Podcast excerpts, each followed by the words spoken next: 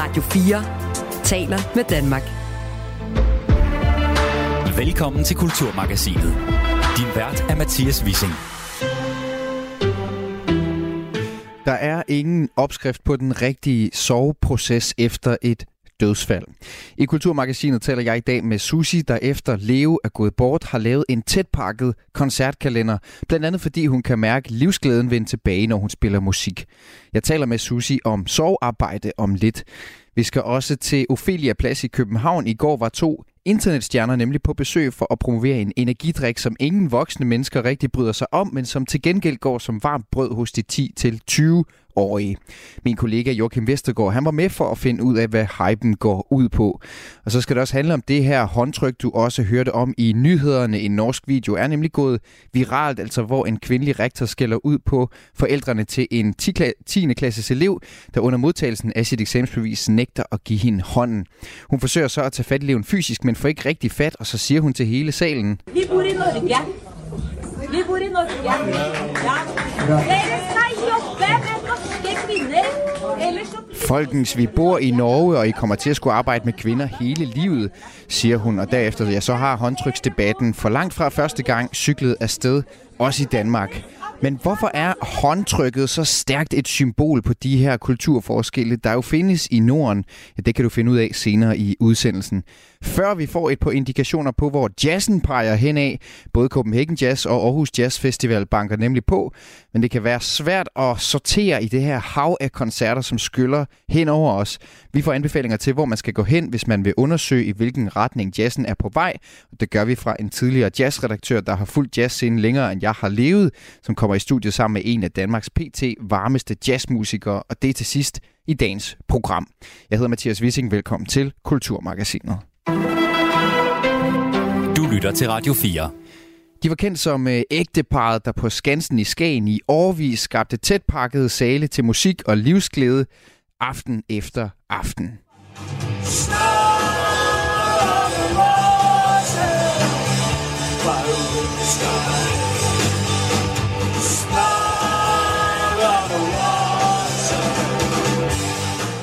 Men efter et øh, langt sygdomsforløb, ja, der gik Leo altså bort i februar. Og så er spørgsmålet, hvordan man takler livet efter ens livs- og musikalske partner er gået bort efter et langt liv i parløb, og hvordan musikken kan spille en positiv rolle, når livsglæden vender tilbage. Det skal jeg nu tale med dig om. Velkommen til, Susi.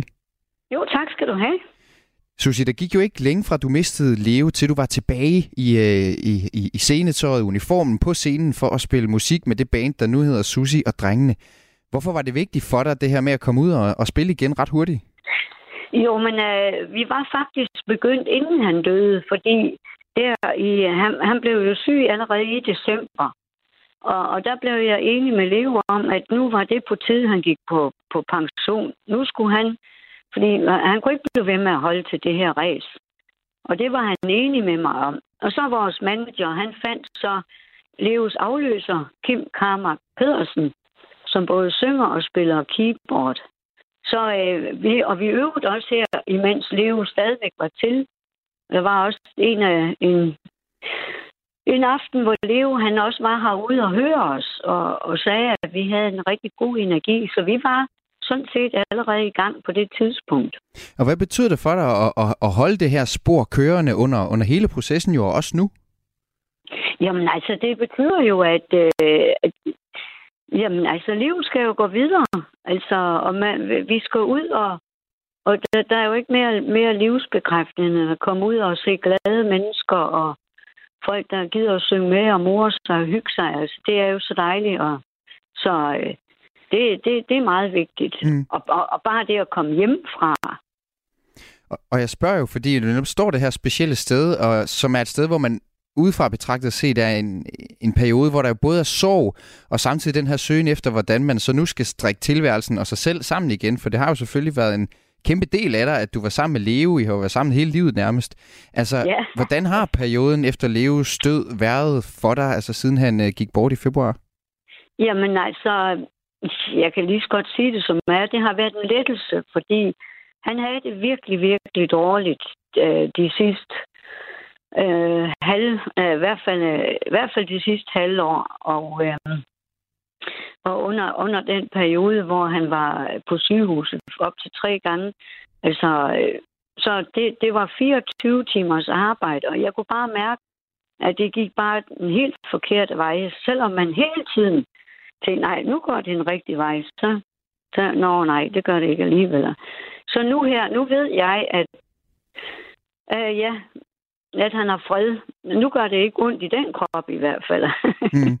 Men er der ikke samtidig så alligevel, altså hvordan undgår du, at, at man så alligevel vender tilbage til det der, fordi han var jo stadigvæk fysisk, selvom han havde det dårligt. Øh, altså, du, du savner ham vel stadigvæk også som den leve, han var, før han fik det dårligt. Kan du godt ligesom jo, jo. slå et fred med tanken om at sige, jamen han var så syg, at, han, at det var det bedste, fordi han ikke, altså det, det var simpelthen ja. for hårdt at være her. Kan du godt holde fast i ja, den tanke? Ja. Jamen, det kan jeg sagtens, fordi altså bare, han, han, han elsker jo at gå og tænke alle mulige tanker. Og til sidst så kom, kom han en dag og sagde, jeg kan ikke finde mig selv, siger han så. Jeg, nok, sagde jeg, hvad, hvorfor? Ja, for der, der er slet ingen tanker om i mit hoved. Og det var hans identitet. Altså, det var noget af det aller, aller værste, der han kunne opleve. Det var ingen tanker af. Mm. Så, øh, så på den måde, jo, det, det var simpelthen, det kan jeg godt slutte fred med, at, at han, han fik fred på den måde. Nu kunne han komme videre. Du var, så, og, øh, du var så afklaret altså med, at, at det var sådan, det var, og ligesom havde... Ja. ja. Og, men, så nu, øh, nu skal jeg jo lige pludselig lære at være mig selv, og øh, det er faktisk lidt spændende. ja, fordi altså, hvad, hvad, har din, hvad har du oplevet, siden du så skulle finde ud af det der med, at, at nu var det jo, altså det vil jo altid være sushi at leve, men, men nu, nu er at leve altså gået bort, og nu er, det, nu er det dig, der skal leve videre? Øh, jamen altså, jeg har jo oplevet det her med, øh, jamen der er mange, der spørger, jamen er det ikke stille? Altså savner du ikke en der om morgenen? Nej, det gør jeg faktisk ikke. Nej, øh, han har snakket så meget, jeg behøver ikke mere, mere snak. Nej, men øh, også det her med, at jeg, er der nogen, der ringer og siger, kunne du ikke tænke dig at komme og til det og det og det? Altså alle mulige spændende opgaver, jeg får, som jeg ikke ville have fået før. Og jeg behøver ikke at, at tænke, åh, hvad skal jeg nu gøre, for Leo kan jo ikke være alene hjemme og alt det der. Jamen, jeg kan bare tage afsted. Og, og nu, nu, og nu tager du ja. så også afsted, altså I spiller på plejehjem, og I er aktuelle på Ringsted Festival, og Vi Festival, og byfester, og sportsfester, og meget mere med Susi og drengene ja. der, altså det nye band. Og I spiller jo musik, folk kender og bliver glade af at lytte til. Det var uh, Smoke on the Water, hørte vi lidt af før. Den spiller I stadig. I Smilende Susi spiller ja. I selvfølgelig. Nummer ja. 11 så meget mere. Og du siger jo, du gerne ja. vil ud og spille 120 koncerter om året. Det kan man jo ja. uh, tage som en opfordring til at booke dig, hvis man nu lytter med derude. Hvorfor skal det være så mange koncerter? Altså, uh, er du, er du, kan du godt lide, at det, er, at det er så pakket som muligt, uh, også efter at, at Leo ikke er her mere? Ja, altså, det, for, altså den måde, som vi spiller nu, så vil det jo kun være pakket i perioder. Så vil der også være perioder, hvor der er lidt mere stille. Altså, og jeg kan godt lide, der er fart på. Jeg kan også mærke på drengene. Altså, de begge to vil også gerne have, at der sker noget, og vi kommer ud. Og det passer også godt øh, til dit sovearbejde. Altså det her med spillejobs og sovearbejde, passer, går det hånd i hånd for dig? Ja, absolut. Altså helt sikkert. Det gør det. Og, og jeg kan godt lide at have travlt. Og Mm. Nu er der ikke noget, der forhindrer mig i at have travlt. og en anden ting, der jo også er travlt, det er jo dine sociale kanaler, fordi jeg kan se fra forskellige medier, at du har også en hel del bejler jo, det har du altid haft. Men det, det har du også, det, altså hvordan er det også for dig at skulle hilse igen på den der drift? Jamen det, det er jo også fantastisk, fordi den drift, den fik ikke lov til at, at gå igennem de sidste halvanden år i hvert fald, to, to til halvanden år, fordi Leo var simpelthen for svag til det. Øh, så jeg havde jo bare tænkt, nå jamen, det er jo så det. Jeg havde nu godt nok ikke regnet med, at det skulle stoppe allerede nu. Men øh, nu kan jeg da mærke, at jamen, jeg kan da godt lide, at de unge mennesker, og det er unge mennesker, der synes jeg er dejligt. Hvorfor en kvinde kan ikke lide det? og, og, og hvordan, altså, hvordan reagerer du på deres henvendelser? Altså, jeg, jeg, ja, altså, jeg, jeg smiler selvfølgelig, og så tænker jeg på, ja, ja, ja, ja, det er godt med dig. Du bor sgu helt på Bornholm, så hvad skal jeg bruge det til? Men altså... det gør de vel ikke alle sammen, trods alt? Nej, nej, nej, nej, nej. Nej, altså, ja, det, jo, og så jeg har også været igennem den der sorg, og, og, og, øh, og, øh, og der er ved at blive skrevet en bog øh, om mig. Altså, jeg er i samarbejde med en forfatter, jeg er ved at skrive en bog, og øh, som kommer på politikens forlag. Og der, der bliver der forklaret en hel masse om, hvordan jeg egentlig kom igennem den sorg mm. så hurtigt. Fordi jeg kan godt mærke over for andre mennesker, at jeg til Sydlandet kommer over den sorg hurtigere end de fleste. Ja, det peger øh, faktisk ind i det, det sidste, jeg vil spørge dig om også, fordi hele den her tid efter Leo har jo I har altid kommunikeret enormt meget med jeres fans, og I har en stærk ja. forbindelse der. Jeg har også læst mig til, at, at flere af dem i kommentarsporene, de beder dig også om at passe på dig selv. De sådan ikke være for åben, ikke komme for hurtigt ud af døren, ikke deltage for meget i medierne. Æ, tror du, det afspejler, at vi har sådan en opfattelse af herhjemme, hvordan det er at sove, altså som noget, hvor man skal gøre nogle særlige ting opføre sig på en særlig måde? Ja, til synlande. Til synlande. Men det er sjovt, fordi øh, der er faktisk ret mange, der er døde her på vejen på vores gade. Og en af en, øh, den første, øh, det var sådan en genbo, vi har. Og jeg snakkede med hende, da hun havde mistet sin mand efter syv års sygdom. Og, og jeg spurgte hende efter, hvordan det går. Jamen, det går faktisk godt, sagde hun, fordi det er faktisk en lettelse. Altså, og jeg kunne mærke, yes, selvfølgelig er det en lettelse, når at, når at manden har været meget syg, og man hele tiden skal være på og passe på og alt det der. Så får man jo lige pludselig det, den der, hvad hedder det, vægt på skuldrene, den bliver jo taget af. Og man kan lige pludselig tage sig mere af sine omgivelser og af sig selv. Så man kan være mere for sig selv. Så hvad synes jeg egentlig om det her? Altså, hvad skal jeg nu? Skal jeg gøre det her, eller skal jeg ikke gøre det her? Jamen, du er nødt til bare at svare selv. Jeg har jo aldrig nogensinde været alene før. Aldrig. Og derfor synes jeg også, at det er, er, er ret vildt, synes jeg også, at du takler det øh, så udadvendt, som du kan. Altså. Men hvad, hvad gør du for at fylde det tomrum op, som din livspartner selvfølgelig har efterladt her til aller, aller sidst? Øh, jamen, altså, jeg... Mm, ja, hvad gør... Jo, altså, jeg tager, det, tager måske lidt mere rundt til familien, og... Øh, ja... Ellers så synes jeg ikke, jeg gør så meget. Øh, Leo elskede jo at snakke om hans historie, om alt det her, der optog ham. Og det har jeg efterhånden hørt så meget om, så hver gang han sagde noget, så det har du altså fortalt mig 1597 millioner gange. Jamen, jeg ved det godt, han, så jeg ved det godt, men jeg skal sådan lige få selv at få styr på mine tanker. Så, så, så der, det var sjældent, han kom med noget nyt under solen her de sidste år. Det var noget andet, dengang vi var unge. Ja, og han, og, men, men, men han, havde, han, havde fortalt, han havde fortalt dig de historier, han ville nå at fortælle dig. Ja, det har han godt nok gjort. Susi, uh, tak ja. fordi du var med i, uh, i Kulturmagasinet, og held og lykke med, med sommerens koncerter der med Susi og jo, drengene. tak. Tak skal du have. Tak. Du lytter til Radio 4. Og nu skal vi til noget helt andet, for hvis du har teenage-unger, ja, så er du måske allerede blevet plaget om det, nemlig energidrikken Crime Prime, ikke Crime Prime, det var et, et, et, et lille Freudian slip der. Måske har du også hørt om YouTuberne KSI og Logan Paul, for det er nemlig dem, der står bag den her hyperpopulære energidrik. Og når jeg siger crime, ja, så er det fordi, at den altså nogle steder har været forhandlet til rigtig, rigtig høje priser i forhold til, hvor god den bliver taget for at smage. De her to karakterer, KSI og Logan Paul, det er nogle af de allerstørste internetstjerner med hundredvis af millioner følgere på sociale medier, hvor de er kendt for det her YouTube-indhold om gaming og pranks og hverdags-vlogs og alt muligt andet. Og også indhold, hvor de har brændt nallerne i 2018, der lagde ham her Logan Paul en video op, hvor han i en japansk skov filmede livet af en person, der havde begået selvmord. Noget, der udløste ret stor kritik. KSI, KSI har lige været i øh, vælten, fordi han i en video brugte ordet Paki som skældsord i en YouTube-video. Men på trods af flere af de her kontroversielle sager, ja, så har de to karakterer, altså det seneste år markedsført energidrikken Prime, ekstremt succesfuldt, må man sige. Også herhjemme har drikken været efterspurgt i så høj grad, at der altså ved den danske relancering af Prime-salget i Danmark var decideret tumult.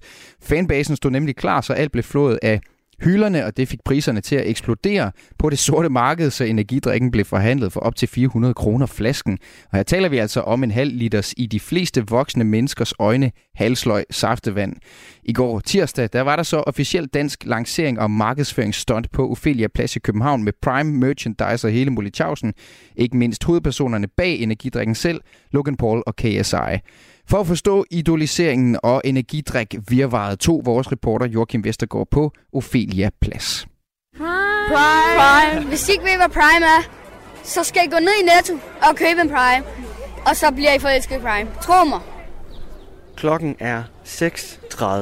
Jeg står og kigger på køen til det, som hovedpersonerne selv kalder en del af lanceringen af energidrikken Prime. Logan Paul og KSI kommer i dag 9.30 til at stå og signere Prime, uddele Prime, energidrikken, der er blevet solgt mere end 100 millioner af siden januar 2022. Og med deres cirka ja, 300 millioner følgere på tværs af alle deres sociale medier og platforme, så er hypen virkelig, virkelig ægte. Og her til at starte med, 36 en halv time før, at køen officielt åbner, så står der ja, måske 30-40 unge mennesker i kø til den her Prime her. Og jeg skal snakke med dem i dag, og jeg skal, jeg skal forstå, hvad det er, det hele handler om.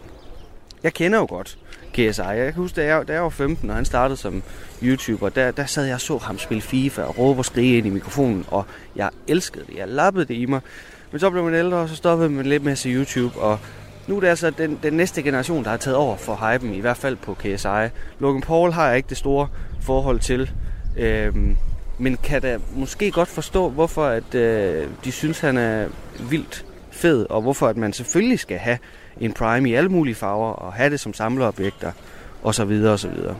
Så ja, jeg er meget spændt på i dag. Hvor kaotisk bliver det? Hvor skarpe er teenage-albuer i køer? Og hvorfor i alverden er det så hyped? Alt sammen på Ophelia Plads. Meget tidligt om morgenen. Det bliver rigtig fedt.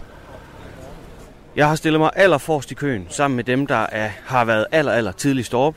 Josef og Markus og Mathias. Og øh, I, I står i, i shorts og t-shirt, og jeg skal bare lige høre, hvor, hvor tidligt har I været op? Siden klokken 5. Siden klokken 5? Ja. Har I stået her siden klokken 5? Ja. Hvorfor? Det ved jeg ikke, for at være forrest. Vi vil gerne se Logan Paul og KSI. Og ja, hvis vi bevæger os lidt ned fra spidsen af køen, så møder jeg to drenge. Øh, Nikolas og Daniel på 13 år. Øh, kan jeg sige godmorgen til jer? Ja, godmorgen. Ja, godmorgen.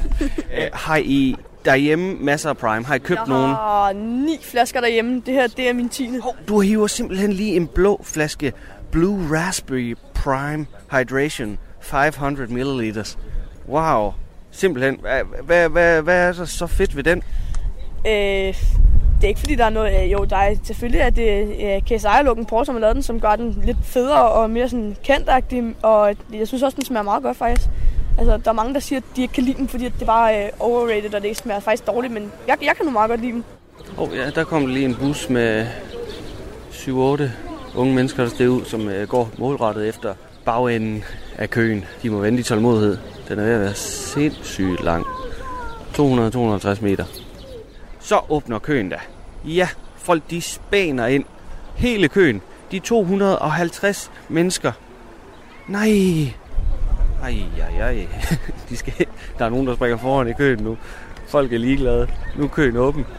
Ej, hele bagtroppen af køen, de løber bare foran. Det er, det er hver mand for sig selv. Jeg tror, jeg skal, jeg skal med ind i køen nu. Jeg kan ikke bare stå og være bystander her, ellers kommer jeg til at være bagtroppen med alle bagtropper. Så er vi inde på Ophelia Plads.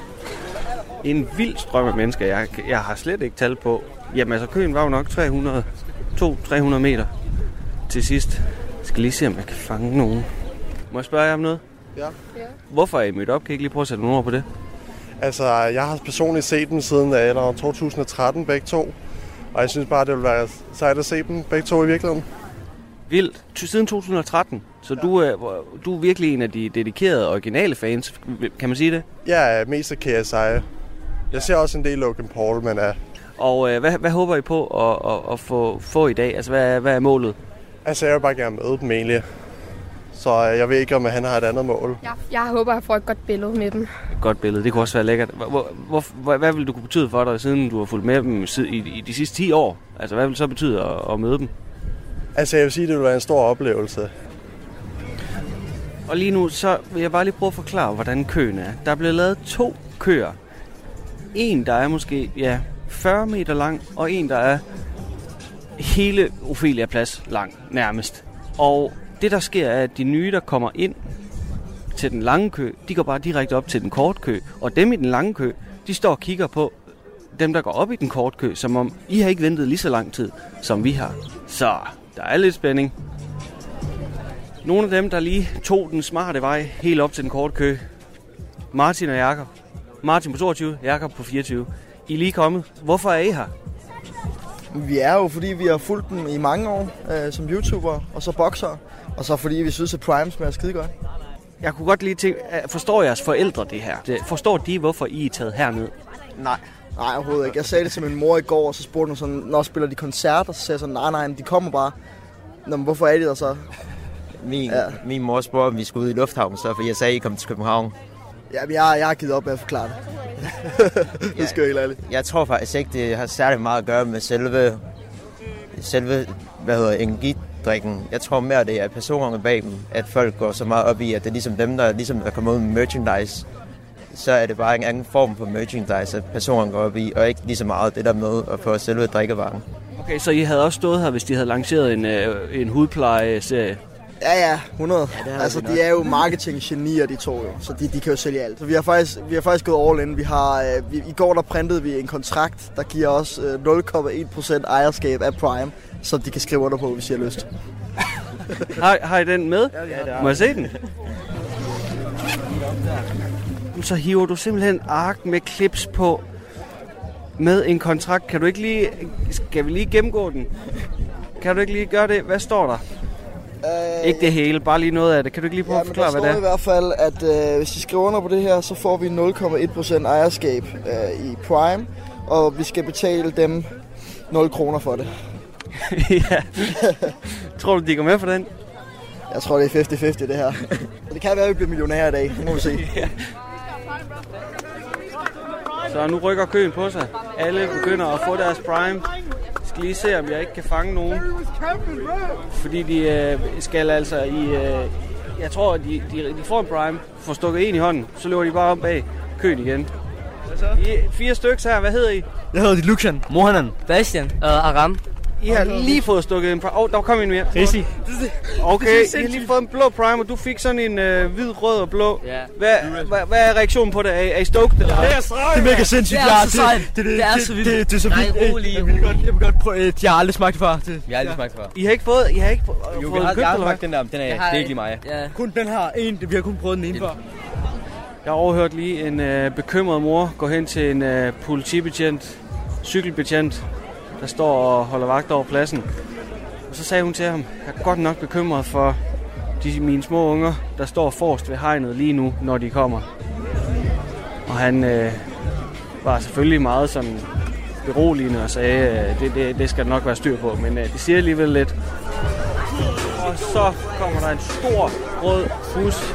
Børnene spæner mod dobbeltdækkerbussen, hvor der står Prime, Prime, Prime, Prime hele vejen hen ad siden. Og et billede af KSI og Logan Paul. Nu sker det altså. Folk, folk er stoked. Øj, kaster, kaster Prime ud over. Og folk de følger med bussen nu. Jeg bliver snart nedtrumlet her. KSI og Logan Paul fans har de spidseste albuer i byen.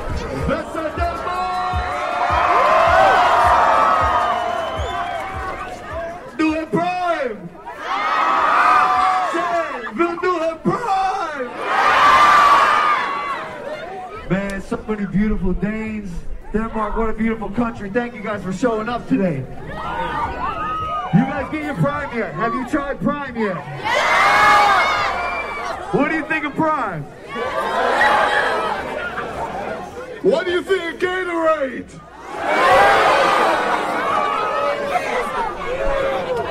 Alright guys, we're gonna try and do a little TikTok, alright? It's going to get a little messy. So, look, we're going to hand out Prime to you guys right here in this section. Grab some Prime.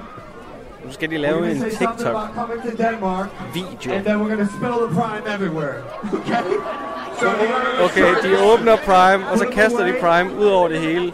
Eller hvordan skulle det forstås? Så alle dem, der ikke vil være klistret, de skal simpelthen bare gå væk. So, so again, last time I'm gonna say, hey Denmark. JJ's gonna say, drink Prime, go crazy. Okay? hey Denmark. Drink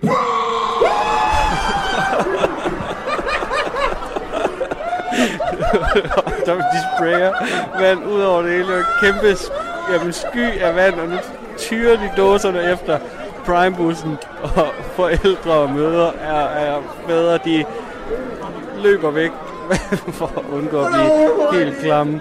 Så er det vist også tid til at tage hjem. Jamen, jeg har lige fået hed uh, Daniela, som er faster til Kilian, lige til side. Hvad, hvad er der lige sket for dig? Har du lige fået et billede, eller hvad, Jeg hvad har er lige fået et billede og en autograf fra KSI og Logan Paul. Nej. Tre autografer faktisk. Tre autografer. På din, Og et par billeder. på din fede Gucci-kasket. Må jeg lige se igen? KSI op på toppen. Nej, det er Logan Paul, det der. Og så hvad? Hvor står Logan KSI Paul så? er Her, Logan Paul og KSI. Og KSI han også her. Ej, hvor er det vildt, mand. Det er da helt vildt. Hvordan føles det? Det føles rart. Ja. Var, var det det, du lige havde håbet på? Ja. Okay. Hvad betyder de for dig, altså KSI og Logan Paul? Det betyder meget for mig. Hvorfor? Fordi de... Det har altid betydet noget for mig Prime, og jeg har altid gerne vil møde KSI og Logan Paul. Og altså, nu spørger jeg lige uh, faster Daniela her. Altså, forstår du, at, at det er så vildt? Nej, overhovedet ikke. Overhovedet ikke. Jeg er bare med for at passe på ham. Det er da virkelig også fedt, Kilian. Hvis du nu skal forklare hende.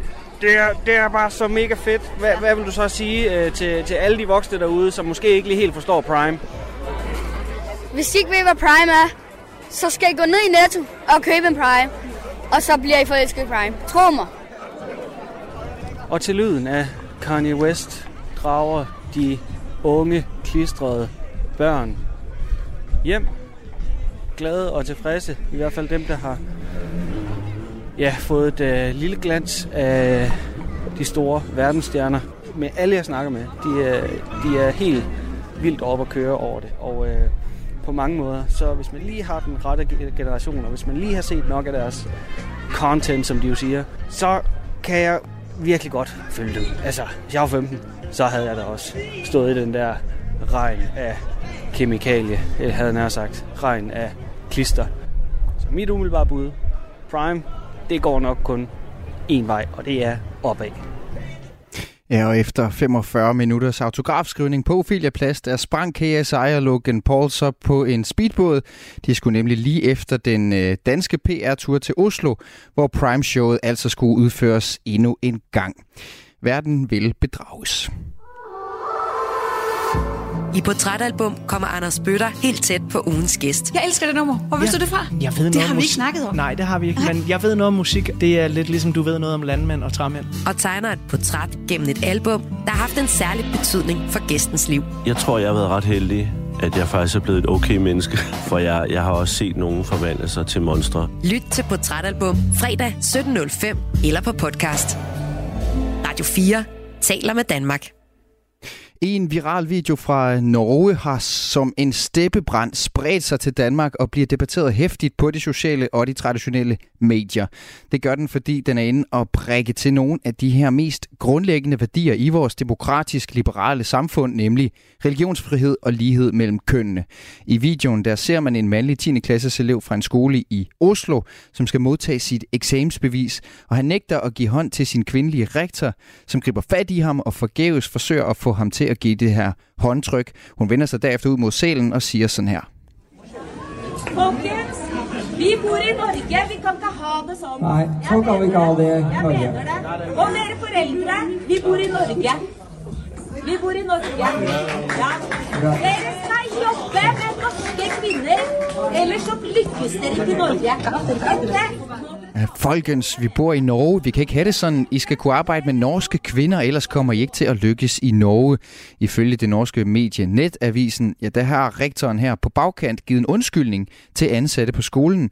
Mediet skriver også, at der ifølge rektoren var flere mandlige elever, der ikke vil give hånd, ligesom der også blev råbt haram fra salen, og det er et arabisk udtryk for ting, som er forbudte ifølge islam.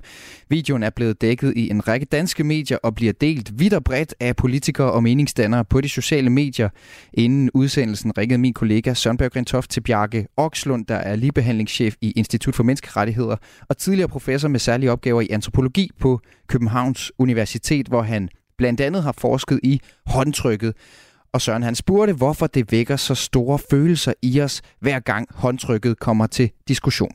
Ja, det er fordi håndtrykket er blevet det universale udtryk for vores øh, lighedsideologi, øh, og særligt i Skandinavien, at, øh, at du møder den anden øh, ligeværdigt.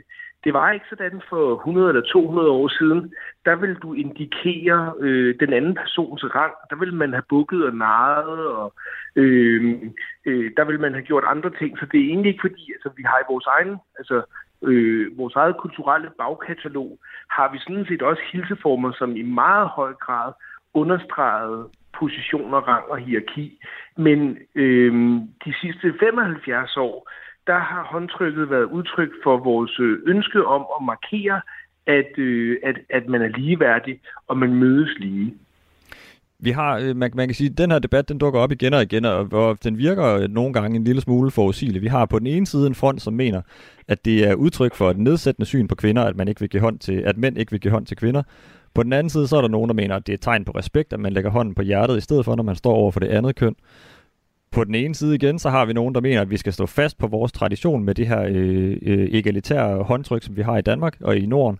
Og på den anden side, så er der nogen, der mener, at vi er altså rigtig mange forskellige øh, kulturer i vores samfund, og vi skal kunne rumme forskellige kulturelle udtryk i vores hverdag. Du har jo beskæftiget dig professionelt med det her, Bjarke. Hvor står du hen i alt det her? Nej, men jeg synes øh, som, øh, altså, som udgangspunkt, at, øh, at håndtrykket øh, har noget for sig. Altså det, det, det kan noget øh, i den forstand, at, øh, at øh, det, det giver den her øh, kortvarige kontakt, hvor man anerkender andre menneskers øh, tilstedeværelse, og hvor øh, man, man øh, også øh, i virkeligheden får kommunikeret, at øh, man har gode intentioner. Øh, så, så på den måde øh, er det jo en, øh, altså et, et, en, en, det er et hverdagsritual, som har et overskud af betydning. Øhm, og på den måde kan man jo, altså, kan man jo godt spørge, om hvad er det så, øh, man siger, hvis man, altså, hvis man ikke ønsker, altså, på nogen måde ønsker at, øh, at øh, indgå i det. Øh, så, så undsiger man selvfølgelig noget, som er, øh, altså, som, som er, som er centralt. Øh, samtidig er det jo sådan, at øh, der selvfølgelig også er øh, altså religionsfrihed og beskyttelse. Øh, så, så på den måde er det øh, tricky at, at kaste sig ud i ligesom at, at have meget høj grad af, af lovgivning på noget, som ellers i virkeligheden handler om øh, øh, kropssprog og, øh, og, og vores hverdagsagtige omgang med hinanden. Lad os lige tage et par eksempler på, hvor, hvor, øh, hvor den her debat har været op tidligere. Du nævnte øh, den her fra 2018 med den daværende regering, der indførte den her såkaldte håndtrykslov, som betyder, at man kun kan få dansk statsborgerskab, hvis man under en ceremoni går op og trykker borgmesteren i hånden. For 10 år siden, der var der et gymnasium i Danmark, hvor der var en øh, muslimsk censor, som nægtede at give hånd til en kvindelig elev under en eksamen. Og så havde vi for nogle år tilbage en debat i den danske folkekirke om, hvorvidt mandlige præster måtte nægte at give hånd til kvindelige præster – hver eneste gang de her debatter de kommer op, så sætter det sind, sindssygt meget i kog.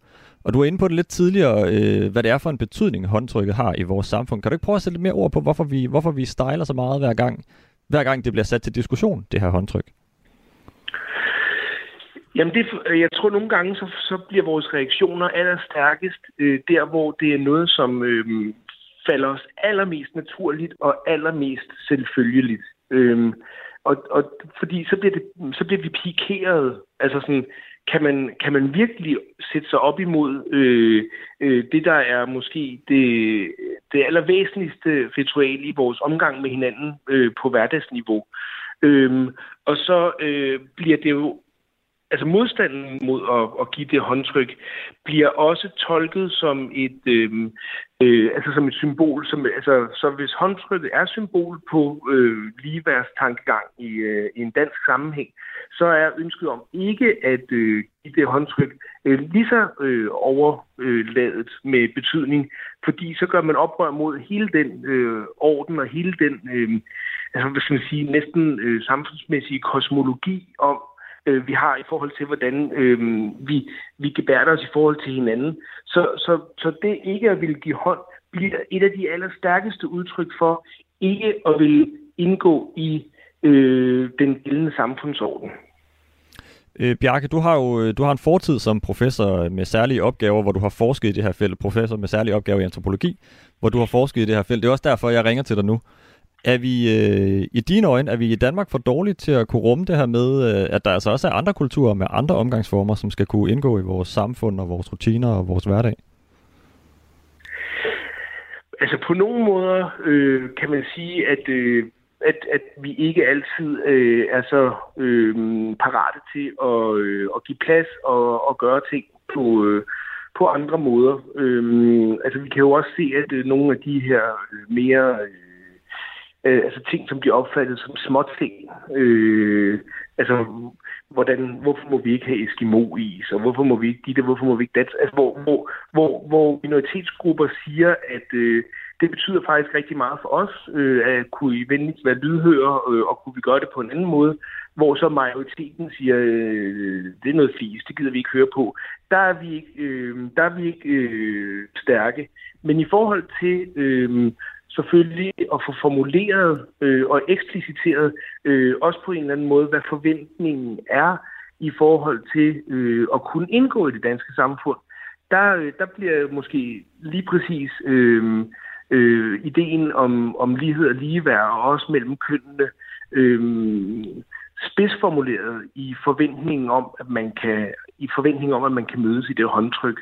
Øhm, og det kan også være meget positivt for en kultur, øh, så at sige, at være i stand til at markere, det her, det er faktisk øh, øh, vigtigt.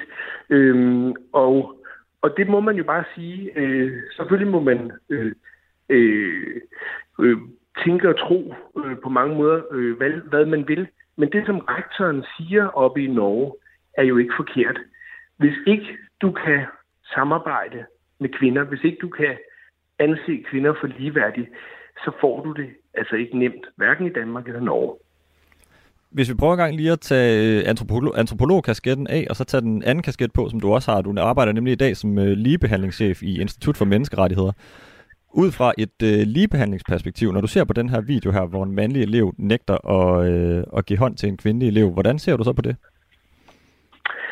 Jamen, så øh, vil man øh, klassisk sige, at, øh, at der er et sammenstød øh, af rettigheder, øh, fordi øh, hvis det er baseret på, øh, på tro og religion, så øh, er der øh, religiøse øh, rettigheder, øh, som øh, er beskyttet, men samtidig er der jo øh, en, en beskyttelse i forhold til øh, kvinder og kvinders øh, professionelle øh, roller, øh, hvor, hvor øh, nu kan man sige, der er jo ikke nogen, der har detail lovgivet livet over den danske håndtrykslov, men ned på, på, på det her niveau af, hvordan øh, overrækkelsen af et, øh, et eksamensbevis øh, skal foregå. Men, men der er et rettighedssammenstød. Lige her til sidst, Bjarke, som du også er inde på her, det helt store spørgsmål det her, det er jo, at vi, øh, vi øh, bliver mere og mere multikulturelt samfund, og vi prøver på at finde balancen imellem øh, respekt for religiøse rettigheder og respekt for ligestilling imellem kønnene. Hvis vi skal undgå at komme ud i sådan et, øh, et helvede af juridisk detaljregulering med lovgivning og bla bla bla, hvordan, hvad, hvad skal vi gøre for at finde den her balance her? Så må du sådan set selv bestemme, hvad for en af dine to kasketter, du tager på nu. Hvor finder vi den her balance? Jamen altså, øh, nu, hvis jeg sad som skoleleder på, på den givende institution, øh, eller hvis jeg var bestyrelsesformand øh, for, øh, for sådan en skole, så tror jeg, øh, jeg vil indrette ritualet og sige, øh, der giver man hånd, og hvis øh, ikke du er interesseret i at give hånd, så må du få dit bevis med posten. Og det sagde altså Bjarke Okslund, ligebehandlingschef i Institut for Menneskerettigheder og antropolog, som tidligere har forsket i håndtrykket. Du lytter til Kulturmagasinet på Radio 4. Og til de jazzlyttende lyttere af Kulturmagasinet kommer her en servicemeddelelse. Over de kommende uger kan du, hvis du rejser på tværs af landet, væg til væg dække din kalender med jazzkoncerter. På fredag starter nemlig Copenhagen Jazz Festival, som løber til søndag den 9. juli, men allerede lørdag den 8. juli, ja, der starter Aarhus Jazz Festival, som varer til lørdag den 15 juli. Der er altså tale om intet mindre end 16 dages sammenhængende jazzfestival i Danmarks to største byer. Og hvis du ligesom jeg er typen, der godt kan lide at lytte til jazz, men er nødt til at lade som om du forstår 2-5-1-progressioner og halvformindskede mål-akkorder, ja, så er det altså nu, du skal spidse ører. Nu har jeg nemlig fået besøg i studiet af en, som har fulgt jazzmusikkens udvikling længere end jeg har levet. Kjeld Fransen, tidligere jazzanmelder og jazzredaktør på Berlingske, og medforfatter til bogen Jazz i Danmark 1950-2010. Velkommen til Kulturmagasinet. Tak for det. Ved siden af dig, Kjeld, der står den ene halvdel af et af de mest øh, populære, tør jeg godt sige, jazzorkestre her i landet lige nu. Nikolaj Svaneborg fra Svaneborg Kardyb. Også velkommen til dig. Mange tak. Øh, jeg har jo bedt jer hver især anbefale et navn fra henholdsvis Copenhagen Jazz Festival og Aarhus Jazz Festival, som viser en retning fremad for jazzmusikken. Men inden vi kommer dertil, Kjeld, øh, så er jazz jo ikke bare helt lige så lyttet en genre som dem, der opleves lettere tilgængelige rock, pop, hip-hop, alt på The Voice. Hvorfor skal man i dine øjne kaste sig ud i, øh, i jazzverdenen sådan helt overordnet? Det er jo netop fordi, så skal man prøve at finde noget andet, øh, opleve musik på en anden måde. Altså det er jo sådan set, øh, al respekt for rock- og popmusik, så har den måske nok udviklet sig til, at øh, den er meget sådan færdigprogrammeret, og øh, det man kan opleve med jazz, det er jo, at noget musik, der bliver skabt på stedet, man kan komme tæt på musikere, som, som kan spille rigtige mus eller rigtige instrumenter. Det er jo noget, der er ved at forsvinde mere fra, fra populærmusikken. Så bare det er, er en oplevelse, og så komme ud og så øh, høre nogle dygtige folk, som, som spiller noget musik, og nogle gange, øh, hvis man er sådan nybegynder, så kan man måske ikke rigtig lige finde ud af, hvad det er, de gør, men det tror jeg alligevel, så får man det ind under huden, og så bliver man interesseret, og så bliver man jo bare bidt af det.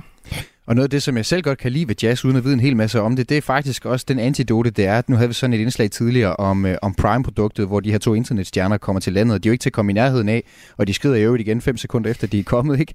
Det der med jazz, det er meget mere, altså det er meget åbent og afslappet og nært det hele. Ja, det er det. Og det, det, det også det, det bliver ved at, at være der. Altså det, så kan man sige, øh, medierne øh, de har gør mindre og mindre ud af jazzen, men den er der jo stadigvæk, fordi der stadigvæk er mange mennesker, der går ud og oplever jazz og, og synes, det er spændende. Grad. I allerhøjeste grad. Og, og Nikolaj Svendeborg, jeg gav jo dig en opgave, som, som så viste sig at være lidt mere besværlig, end jeg troede, da jeg bad dig give en anbefaling, der viser, øh, citat, hvor jazzen er på vej hen. Fordi det var en lidt besværlig formulering, det der med, at jazzen er på vej noget sted hen. Øh, hvorfor, er det, hvorfor er det det? Det var en, altså, en umulig opgave at skulle finde bare 10, som kommer altså, altså snævert ind til det til, de, til den her festival. Altså, det der er sådan her hele kernen i den her genre musik er, at det handler om at finde ud af, hvor musikken skal hen. Altså, og jazz er altid i udviklingen, og det er ligesom hele præmissen på en eller anden måde, og det vi Øh, altså det er en måde, det, er snart, det er mindre en genre og mere en tilgang til at lytte og spille musik, efter min mening. At man ligesom, ja, altså er nysgerrig fra start til slut på, hvad der skal ske, og hvordan det, hvordan det skal lyde, og hvordan det skal spilles. Øhm, ja, så, øh, så den præmis var ligesom svær at... Ja, den, hvor den på vej hen, det er nærmest definitionen på jazzen, at ja. den er på vej et sted hen, men at, så, som du også siger, Kjeld, altså også altid med et element af noget uforudsigelighed, øh, sådan helt ind i DNA'et jo. Ja, det er, nok, det er nok noget af det allerbedste ved jazz, at man aldrig rigtig ved, øh, hvad der sker selv, med, selv inden for de, de øh, etablerede former for jazz, så kan man jo hele tiden øh, få nogle overraskelser.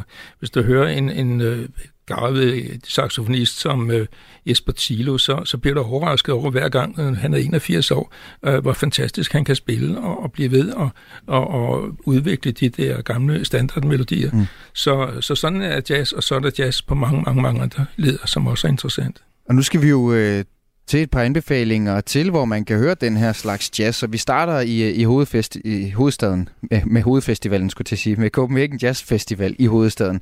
Og, og Kjeld, øh, det første band, som i dine øjne viser, hvor jazzen den måske er på vej hen i fremtiden, det er faktisk en af de gamle jazzmusikere, nemlig gitarristen Bill Frisell, ja, det, siger det, det rigtigt, som jo spiller i, uh, i Kulturhuset i Islands Brygge under Copenhagen ja, Jazz Festival. det gør øhm, han ude ved, ved havnekajen der, så ja. På lørdag, den, ikke nu på lørdag, men næste lørdag, den 8. Næste juli. Lørdag, ja. Han er jo han er også oppe i årene, han er 72. Hvorfor mener du alligevel, at han øh, er med til at pege fremad for jazzmusikken?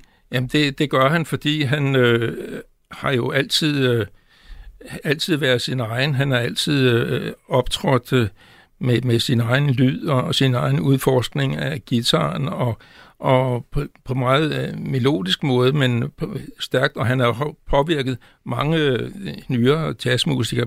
For eksempel vores hjemlige øh, Jakob Bro er jo stærkt påvirket af Bill Frisell, og øh, det er det, der er masser, der er. Og derfor, selvom han er øh, 72 år, så peger det alligevel frem, fordi han har så mange øh, disciple, er måske lidt fjolleord, men øh, der er så mange, der lytter til ham, mm. og øh, sådan skal det gøres. Man tager den stille og roligt, og han, han er jo ikke bange for at spille et eller andet gammelt country-nummer og blive ved og, og vende tilbage til temaet, og så alligevel udbygge det. Øh, det er jo sådan noget, der er fantastisk. Og lad os prøve at høre en bid af den sang, der hedder Pretty Star. Så kan du lige give os, hvis man nu øh, ikke vil tages med paraderne nede, hvad skal man lytte efter her ved, i Pretty Stars? Man skal bare lytte efter den gode klang og den udvikling, der er i musikken.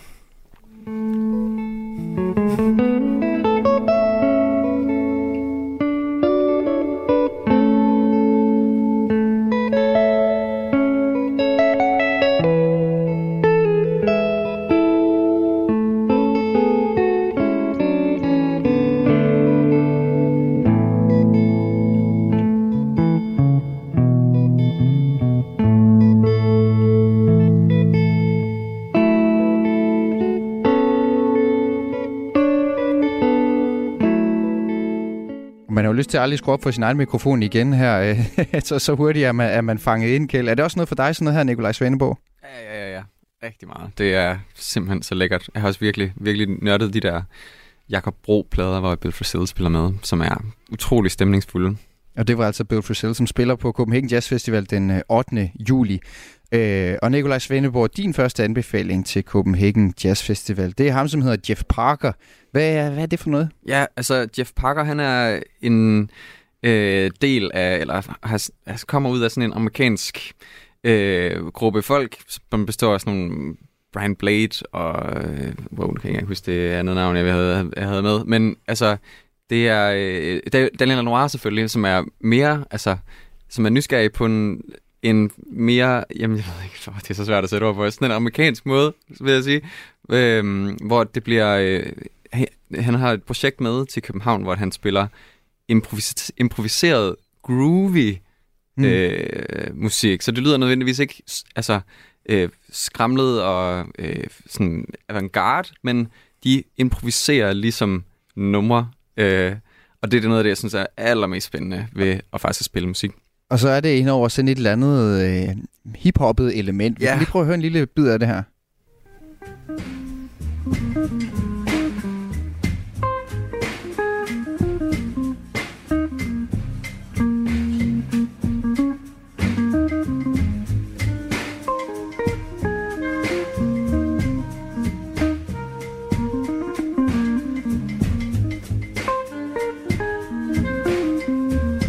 Han er altså gitarristen her, Jeff Parker, øh, og han spiller på Loppen onsdag den 5. juli, altså på onsdag om øh, lidt over en uge er det så klokken 9 om aftenen, sammen med sin nye kvartet her, øh, hvor de spiller det der groove-baserede impro, Kjell Fransen. Er det, er det noget, du også kunne finde på at høre? Det kunne det sagtens være. Det er spændende, og det kommer ud, og jeg kunne øh, godt tro, at jeg blev rigtig meget overrasket. Og det der er noget af det bedste ved jazz, det er, at man helt sikkert kan blive overrasket. Hmm. Ja, og de er jo så nogen, der virkelig har sat sig for at sætte det her, altså improvisationen helt frem i, i førersædet. Øh, Øhm, og sådan fik vi altså to konkrete anbefalinger i det her uendelige hav af gode navn på Copenhagen Jazz Festival, som begynder på fredag. Undskyld til jer begge to for, for det her overgreb på, på programmet, jeg har udsat jer for. Men vi skal også nå at vende snuden mod vest og dykke ned i, øh, i programmet for Aarhus Jazz Festival. Og her er jeg så igen bedt jer fremhæve til sammen to af de flere end 350 koncerter, som man skal gå til, hvis man vil smage lidt på fremtidens jazzmusik. Og Nikolaj, jeg vil gerne have dig til at lægge ud den her gang, og der har du været lidt smart, for du har så omgået reglerne ved at vælge et navn, som faktisk også optræder på mellemrummet i København, før han optræder i Musikhuset i Aarhus, nemlig øh, Rasmus Sørensen, øh, Rasmus Sørensen Trio. Øh, hvorfor har du valgt ham? Ja, altså Rasmus Sørensen er crazy, og det er... Øh, det, jeg synes er, er mest spændende ved, de her fest, ved den her festival, det er, at man kan få lov til at opleve nogle af de her sådan helt unge, nye musikere. Det synes jeg er, det synes jeg er dem, man skal kigge efter, når man vil se, hvor det er på vej hen. Og Rasmus, han er øhm, en gudsbenået pianist, og jeg har været så heldig at få lov til sådan at sidde ved siden af ham til sådan en, eller han spillede sådan en intim koncert i hans brors stue, hvor jeg sad 10 cm fra hans fingre. og jeg nåede ikke at kunne forstå på noget tidspunkt, jeg forstod ingenting øh, i den koncert. Og du er vel jeg, øh, selv pianist. Jeg er selv pianist, og jeg fattede ikke på noget tidspunkt, hvilken tonart vi var i, hvilket, altså, jeg havde ingen anelse om, hvad der skete. Det lød bare fantastisk. Og han har lige, han har lige vendt hjem fra New York, hvor han har studeret på Manhattan School of Music. Øhm, så han tager ligesom nogle gutter med derfra, som er verdensklasse, og så spiller de nede på mellemrummet i København, så man skal, altså, det er ikke, der er ikke meget plads, der skal man komme tidligt, øh, og så spiller han i Musikhuset i Aarhus, øh, og det skal jeg bare se. Og det lyder sådan her.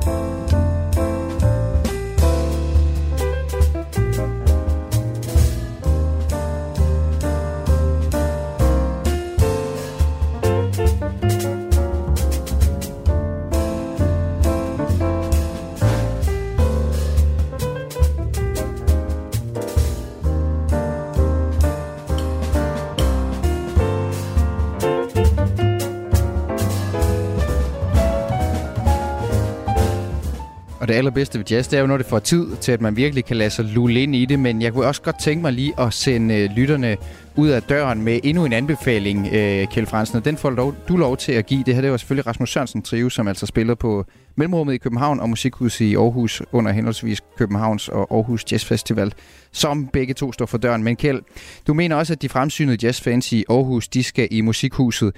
Øh, det er så onsdag den 12. juli, og der skal de se big bandet Blood, Sweat, Drum plus Bass, øh, som spiller sammen med den indiske fløjtenist Shashank Sibra. Maniam, tror jeg, han hedder. Og den her Aarhus-baserede komponist, som hedder Wayne Siegel. Hvordan får vi fremtiden at se her?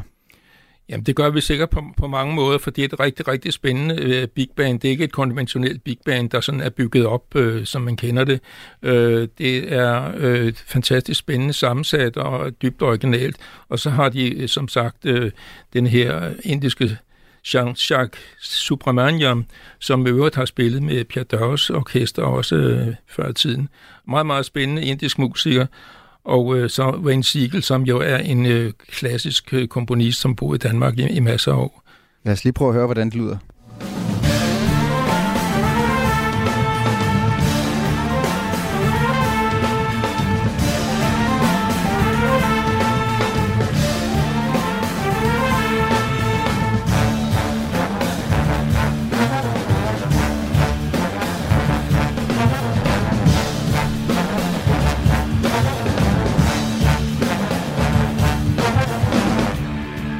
Det lyder som Blood, Sweat, Drum plus Bass, må man sige det her. Øh, Det lyder, jeg får, kommer helt i Indiana Jones humør. Den skal jeg ind og se her i morgen. Så der, er virkelig, der, er virkelig, øh, der er virkelig knald på, må man sige. Øhm, derudover, jeg har også en, en, en ekstra lille buffer, som jeg vil nævne. Det var dig, Nikolaj, som, øh, som gjorde mig opmærksom på den. Altså Baryl, som også er et øh, navn fra den unge danske jazzscene, øh, som spiller i Palmehaven Aarhus og H15 i København. Plus i øh, DR's koncerthus med DR's Big Band og Anisette. Øh, jeg vil lige prøve at give os bare lige en lille bitte, lille bitte smagsprøve på, hvordan, øh, hvordan den slags lyder. Det kan vi også lige få klemt ind. Yes. Og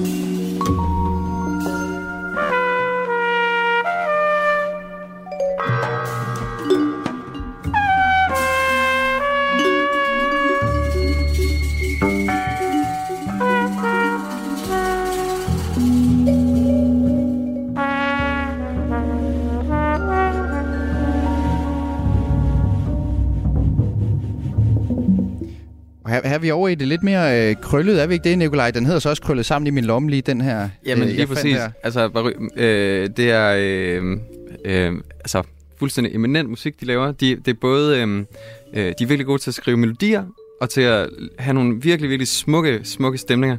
Øh, og så har de, har de sådan, er virkelig dygtige til bare sådan at fuldstændig frygtløs smadre det hele og gå ud af det og øh, ligesom finde deres egen lyd øh, midt i alt det der øh, kaos og de instrumenter, de bruger. Hun spiller vibrafon, øh, Victoria Søndergaard. Det er simpelthen...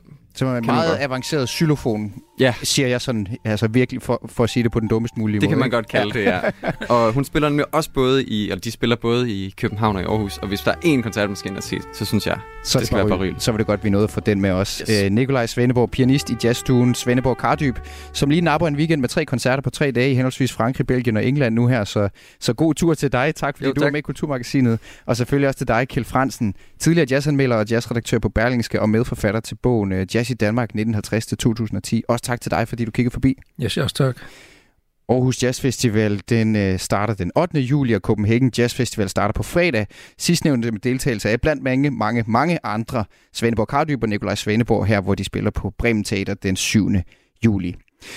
Vi når ikke mere. Kulturmagasinet på Radio 4 er slut for i dag, og om lidt så kan du, som du altid kan, høre hele programmet i Radio 4's app, eller der, hvor du finder dine podcasts. I dag så havde Lene Grønborg Poulsen, Søren Berggren Toft og Joachim Vestergaard været med til at lave programmet. Mit navn er Mathias Wissing, og om lidt, ja, der kan du høre missionen her på Radio 4. Du har lyttet til en podcast fra Radio 4. Flere episoder i vores app, eller der, hvor du lytter til podcast. Radio 4 taler med Danmark.